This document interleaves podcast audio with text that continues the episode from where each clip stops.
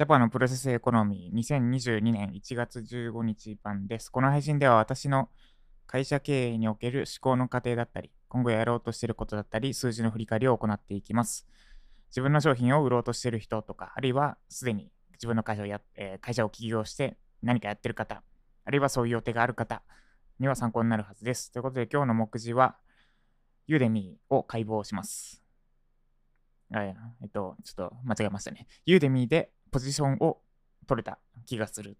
が1。で、2がライジャパと今後の展望です。まず1つ目ですね。えっ、と、ユーデミーを解剖する。じゃなかった。えー、ユーデミーで、えー、ポジションを確保できた気がするです。先日、先日？先月かな？ウェブライター向けランディングページ完全攻略ガイドが初めてベストセラーを取れました。で、ベストセラーっていうのは、そのジャンあるジャンルの中で一番売れているコースである。まあ、あるいはあれか。1番ってわけじゃないのかな。1番目、2番目ぐらいに売れてるコースかな、多分。ちょっと定義がはっきりしないので、わからないんですが、まあ、とりあえず売れて売れたコースであるっていうタグがつきました。で、そのベストセラータグついてるんですけど、私が出している有料コース、すべて同じぐらい今売れている状態です。なんで、ベストセラータグがついてるからって理由じゃなくて、えー、と普通に売れている状態になりました。で、えー、ワードプレス、ランニングページ、SEO、あとポモドロテクニックの4つとも、それぞれのジャンルの中で一番人気の中に入ってる状態です。一番人気ってタグがあって、で、売れてるコースがそこに出てくるんですが、その、そこに4コース、5コースぐらいかなに出てくるんですが、この私の出してる有料コース4コースとも、2番目、3番目ら辺には位置してる。で、どれだっけな？SEO は昨日見た時点では一番左にあったんで、多分あの瞬間最大風速的には一番売れてたコースってなってるみたいな状態です。なんで、ユーデミーでなんか一個ポジションを確保できた実感が湧いてます。ってのと、ベストセラータグを取ったランニングページが一番売れてる状態じゃなくなってる。今一番売れてるのが、えっと、今月1月15時点で4万、違う、438ドルの売り上げが、売り上げじゃないな、私に収入が入ります。約4万円ですね。で、その内訳として、一番売れてるのがワードプレスです。125ドル。で、2番目に売れてるのがベストセラーついてるランディングページ。で、3番目が、ランディングページとほぼ同じぐらい売れているのが SEO。で、4番目がポモドーロ。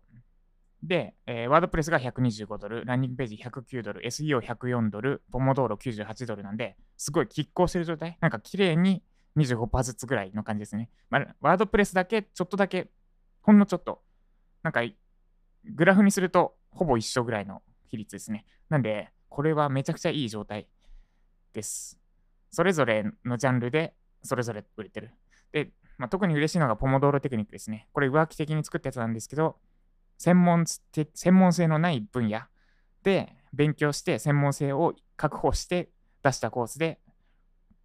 なんだ、専門性ある分野と同じぐらい売れてるっていうのは、これはめちゃくちゃ自信になります。で、えー、ついでに、もついでに、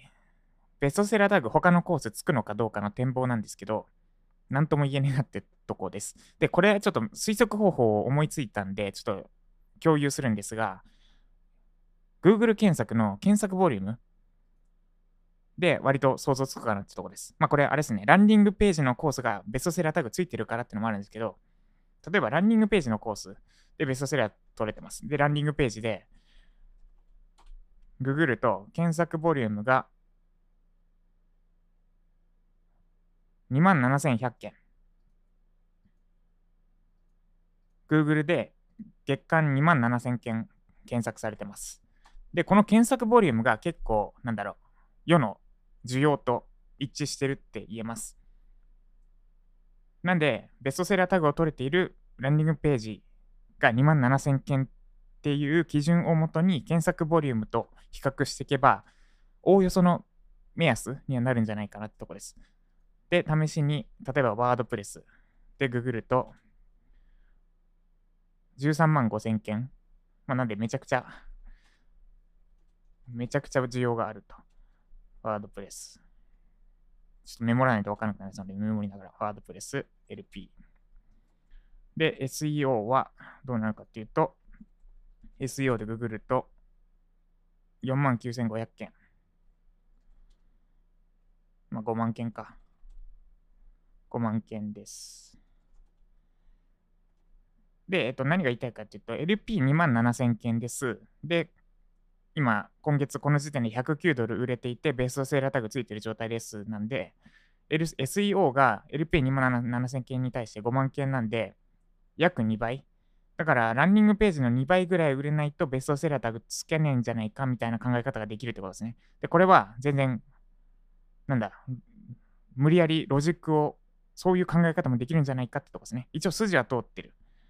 で、ただ、競合は無視してるってとこですね。実際は一番売れなきゃいけないので、競合が強かったらこれ何も当てはまらなくなります。でただ、ランニングページ、ベストセラータグ取れてるランニングページも競合結構強いコースなので、まあそれなりに、だから競合無視して、この、これだけでそれなりに精度高い予測ができるんじゃないかなってとこですね。だから SEO2 倍は売れないといけないから、多分今の売り方だとちょっと足りないかなってとこですね。SEO は取れなそう。で、ワードプレスも取れないのかな？でも一番人気に上がってるからなってとこですね。まあ、こんな感じで推測ができるかなって気がしてるってとこですね。で、ポモドーロテクニックは、ポモドーロはジャンルが時間管理？時間管理だっけ？ちょっと待ってください。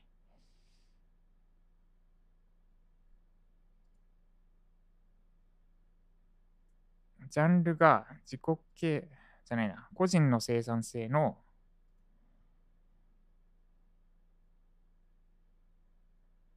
時間管理か。時間管理なんで、ポモドーロじゃなくて、時間管理でググります。時間管理。時間管理でググると、これ時間管理って2400件。なるほど。ポモドーロはちょっとよくわかんないですね。これは予測やめとこう。まあ、こんな感じで予測できるんじゃないかなっていう共有でした。で、実際は競合の強さとかも踏まえないといけないので、えー、まあ、参考までにですね。で、ただ私は、この間、カンパチの盛り付きをやって学んだんですが、基本的には自分との戦いです。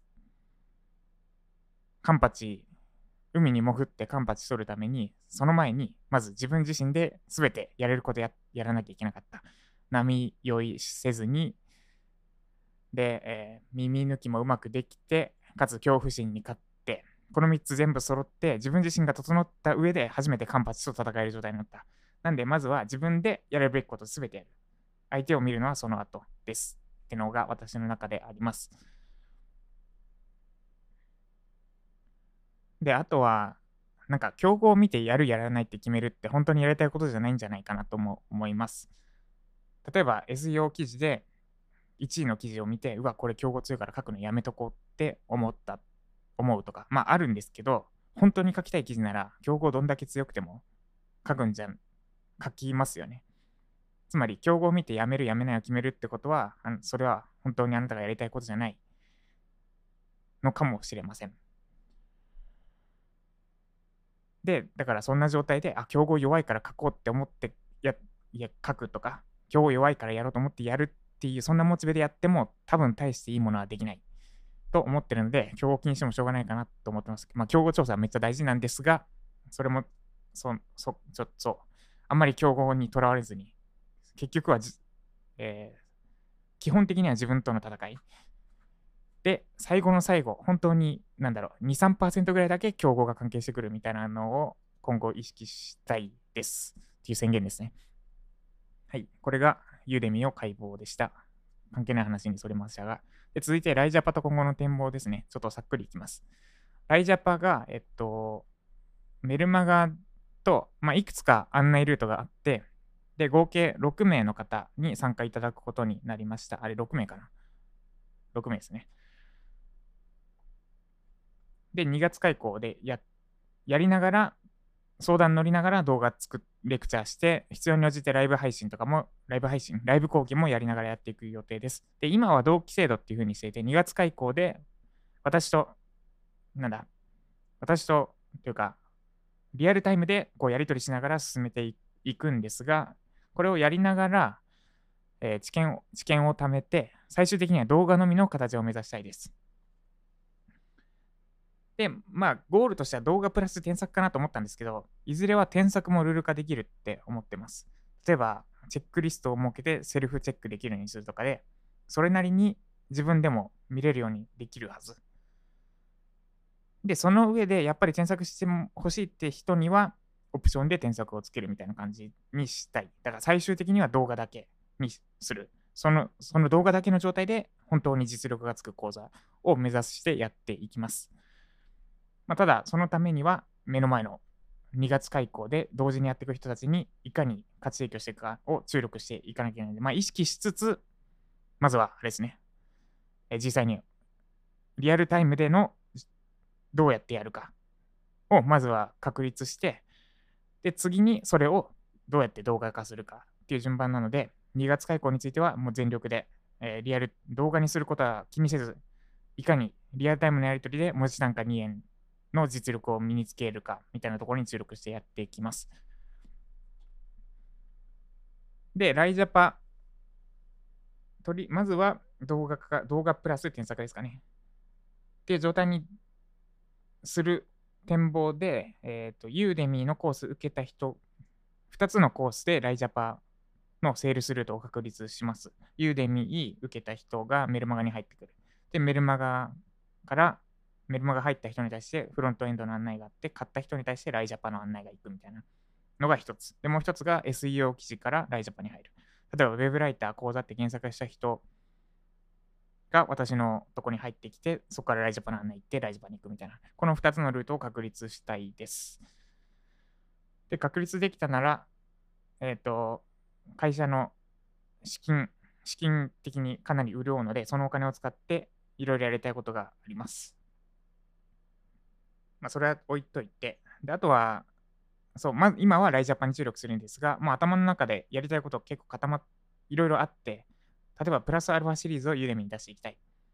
ウェブライター×マーケティング、ウェブライター×図解、あとはウェブライター×ディレクターでユーデミコース出していきたいです。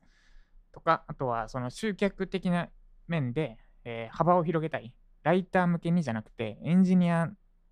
エンジニアがライティングを学んで〇〇する方法とか、ビジネスマンがライティングを学んで〇〇なんだ、定時で書類業務を秒速でこなして定時で変える方法みたいな、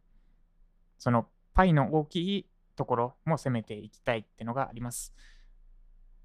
なんで、えっ、ー、と、この辺やってったら、多分2020年終わるなって感じですね。なんで、私が考えている内容の共有でした。えっ、ー、と、おさらいすると、ユーデミーが、なんえー、ポジション確立できた。で、ライジャパ6名で2月開講します。で、やっていきながら、最終的には動画のみの形を目指す。いつ動画のみが完成するかはわからない。年内には多分無理そうな気がしてるってとこですね。で、ライジャパが落ち着くというか、余力ができてきたら、余力？余力じゃないな。余力では無理だから、今はライジャパに集中しますが、やりたいことはあって、ウェブライター×〇〇シリーズを出していきたい。私の知見あるジャンルで Web ライター×〇〇を出していきたい。Web ライター×プログラミングとかも、プログラミングが違うかな。エンジニア思考とかかな。トラブルシューティングとか、まあ、その辺も面白いかなと思ってます。あとは集客ですね。集客目的というか、で、もっとパイの大きい市場にライティングを投下していく。だから Web ライターっていうよりはライティングを広めていくっていうのもやっていきたいみたいな感じで考えてます。壮大な絵を描いておりますが、地に足つけて一歩一歩進んでいく所存です。ということで以上、ジャパンのプロセスエコノミーでした。この配信が参考になった方、いいねお願いします。コメント等いただければ嬉しいです。ということで、今日も地に足つけて、まあいろいろ、なんだろう、将来こうなったらいいなとか、えー、望みとか願望とかあると思いますが、結局は目の前の一個一個のタスクをこなしていくことでしか前には進めないので、地に足つけて、ゆっくり確実に焦らずにやっていきましょう。以上、ジャパソンでした。